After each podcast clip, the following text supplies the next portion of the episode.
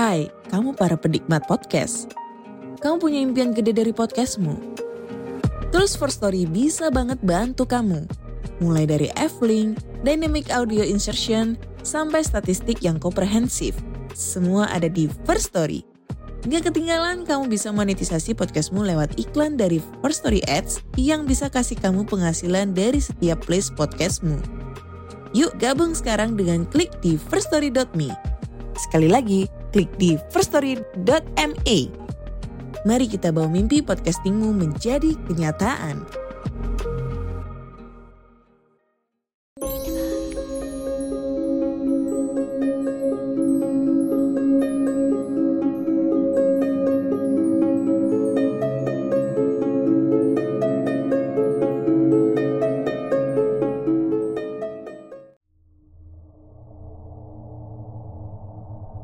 Selamat datang dan selamat malam. Kembali lagi saya Denny, narator dari Rumah Horor Indonesia. Menyapa kalian, semoga Sobat RAI semua dalam keadaan yang sehat dan berbahagia.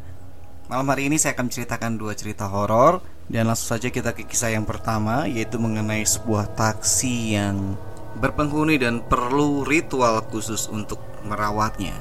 Inilah dia Taksi Keramat. Pagi dengan kabut Jarang sekali aku rasakan Terakhir kali kabut pagi sudah sebulan lalu ketika hujan menghujani kota Solo seharian penuh.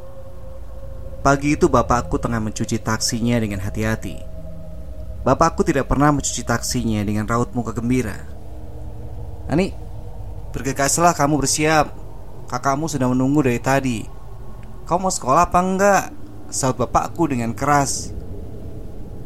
Eh iya nih pak Ani lupa kalau hari ini masih sekolah. Jawabku. Maka bergegaslah aku masuk kamar dan bersiap dengan seragamku Lalu sarapan dengan cepat. Kak, ayo berangkat Teriakku Kakakku terkejut dan langsung memakiku Dasar kamu Sudah telat Bikin kaget pula. Aku langsung bonceng di motornya kakakku Dan mataku tidak berpaling dari taksi bapakku Yang menyimpan berbagai misteri hingga membuat bulu kuduku berdiri setiap mengingatnya kembali. Jadi dua tahun yang lalu aku dan kakakku ditinggal sendiri di rumah kecil ini. Bapak dan ibuku pulang kampung karena nenek tiba-tiba sakit sehingga harus masuk ke rumah sakit. Aku dan kakakku ditinggal untuk beberapa hari. Bapakku berpesan, "Jangan lupa taksi bapak dicuci malam minggu nanti ya. Jangan lupa." Kami menganggap itu hanya lelucon dari bapakku. Lagian, untuk apa taksi harus dicuci malam hari? Malam minggu lagi? Kak, kita cuci minggu pagi aja ya. Untuk apa kita cuci malam hari? Iya, bapak aneh-aneh aja. Kita cuci besok aja.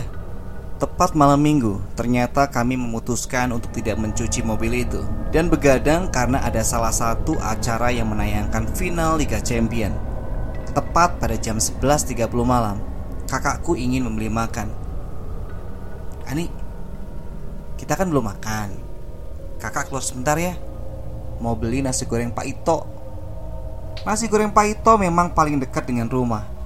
Akhirnya aku pun ditinggal sendiri oleh kakakku Sambil tetap menonton komentator berbicara sebelum mulai pertandingan Lama aku menunggu Tiba-tiba terdengar seseorang membuka pintu taksi Sontak aku langsung mengintip lewat jendela.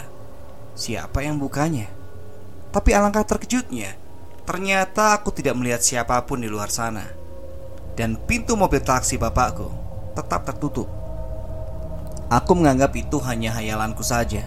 Lalu saat aku kembali duduk, aku mendengar suara ketukan pintu. Aku senang karena aku pikir ini ya kakakku. Dan saat kubuka, ternyata tidak siapa pun di depan pintu. Namun aku menemukan secari kertas bernoda seperti merah darah Bertuliskan Kenapa? Sontak aku segera menutup pintu itu Lalu menguncinya. Dan terlihat samar dari jendela. Seseorang berambut panjang tengah duduk di taksi bagian belakang. Aku langsung bergegas menuju kamarku Dan menutupi tubuhku dengan selimut. Lalu mulutku berkomat kamit memanjatkan doa-doa yang kuhafal setelah sekian lama, aku mendengar kakakku memanggil dari ruang tengah. Segera aku keluar kamar, ingin memeluk kakakku. Namun aku kembali heran mengapa tidak ada siapa pun di sana.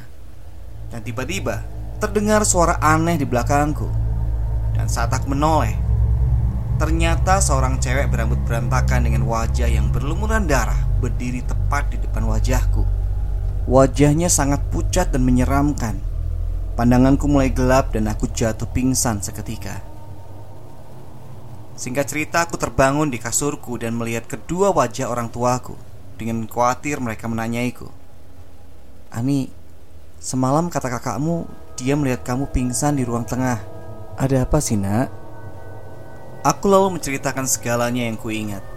Lalu kakakku masuk membawakan nasi goreng semalam yang telah dihangatkan dan dia meminta maaf. Maaf ya, kakak semalam mencari nasi goreng di tempat yang jauh sehingga kakak tidak bisa pulang cepat. Dan akhirnya bapakku pun cerita tentang taksinya. Jadi sebenarnya taksi bapakku itu dulunya sempat dipakai untuk pembunuhan sadis Korbannya seorang wanita cantik penari tradisional yang selalu tampil pada malam minggu di salah satu keraton Solo. Lalu sejak saat itu, pada setiap malam minggu, selalu terjadi kejadian aneh di garasi taksi majikannya bapak.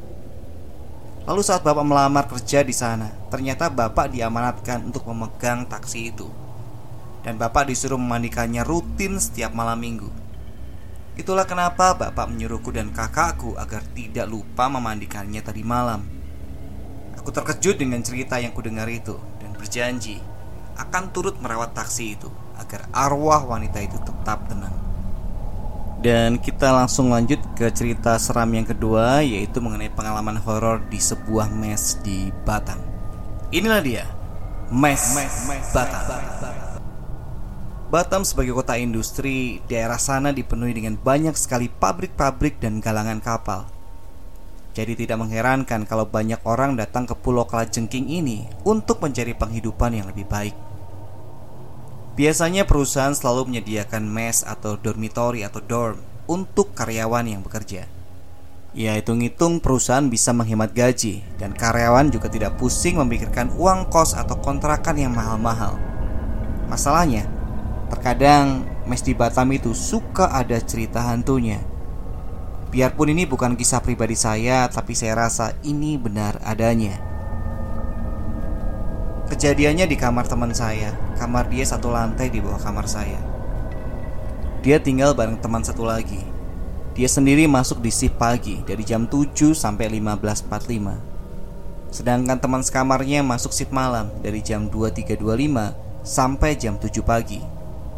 Nah waktu itu ceritanya pas dia sudah pulang kerja Sore hari dia langsung saja tidur soalnya kecapean Dasar entah bagaimana Dia tidur melewati makan malam Dan baru bangun jam 2 pagi Pas bangun lampu di kamar depan mati Namun TV masih tetap menyala Pikirnya ya mungkin temannya sedang nonton TV Tapi kalau dipikir-pikir lagi Bukannya temannya ini harusnya kan jam kerja gitu kan Ada di jam kerja apa hari ini dia nggak masuk kerja? Karena penasaran, dia pun bangun dari rajangnya. Buka korden antara kamar tidur dan ruang depan, dan dia melihat sesuatu. Teman saya langsung berdiri kaku dan tidak sanggup bergerak. Soalnya orang yang sedang nonton TV itu bukan temannya. Di situ ada sesosok perempuan berbaju putih dengan rambut panjang terurai. Iya, si Kunti. Tidak kelihatan wajahnya, soalnya teman saya berdiri di belakangnya. Sedangkan makhluk itu berada di depan, sepertinya menghadap televisi. Jadi ini dilematis ya. Jika ingin kabur keluar, dia harus melewati hantu kuntilanak itu. Kalau balik ke kamar, dia khawatir hantu tersebut nantinya akan masuk ke kamarnya. Setelah berpikir cukup lama, dia memutuskan kembali ke kamar. Dia tidak yakin bisa lari melewati hantu itu. Begitu kembali ke kamar, dia langsung menutupi sekujur tubuhnya dengan selimut dan terus membaca doa, berharap tidak diganggu. Untungnya, dia tidak diganggu sampai pagi harinya. Nah, kemudian ada juga cerita yang lain ya. Jadi ini kejadian teman yang lain. Dia tinggal di blok sebelah saya, yang tinggal di sana semua cewek. Total 16 orang. Kamar di sana merupakan ranjang dua tingkat. Jadi teman saya ini dia tidur di ranjang bagian atas. Malam-malam entah jam berapa dia terbangun. Saat bangun kondisi kamar sudah pasti gelap. Saat menoleh ke bawah, dia heran. Kok ada yang tidur? Soalnya temannya itu kan masuk sip malam. Khawatir temannya ketiduran dan gak masuk kerja, dia turun ke bawah dan membangunkan temannya. Saat dibangunkan, wajah temannya sangat pucat, matanya juga merah. Dan saat disentuh badannya dingin sekali. Hei, kamu gak kerja? Wajahmu kok pucat sekali? Kamu sakit ya? Tanya teman saya. Nah, yang ditanya itu diem aja, hanya melihat. Akhirnya teman saya menyelimuti dia lagi.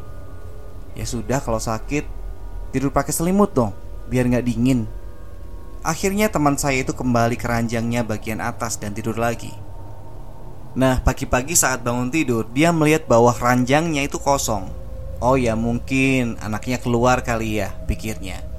Saat itulah rombongan karyawan sip malam pulang. Anehnya, si teman yang tadi malam tidak kerja, kok ada di antara rombongan mereka ya? Penasaran ditanyalah ke anak itu.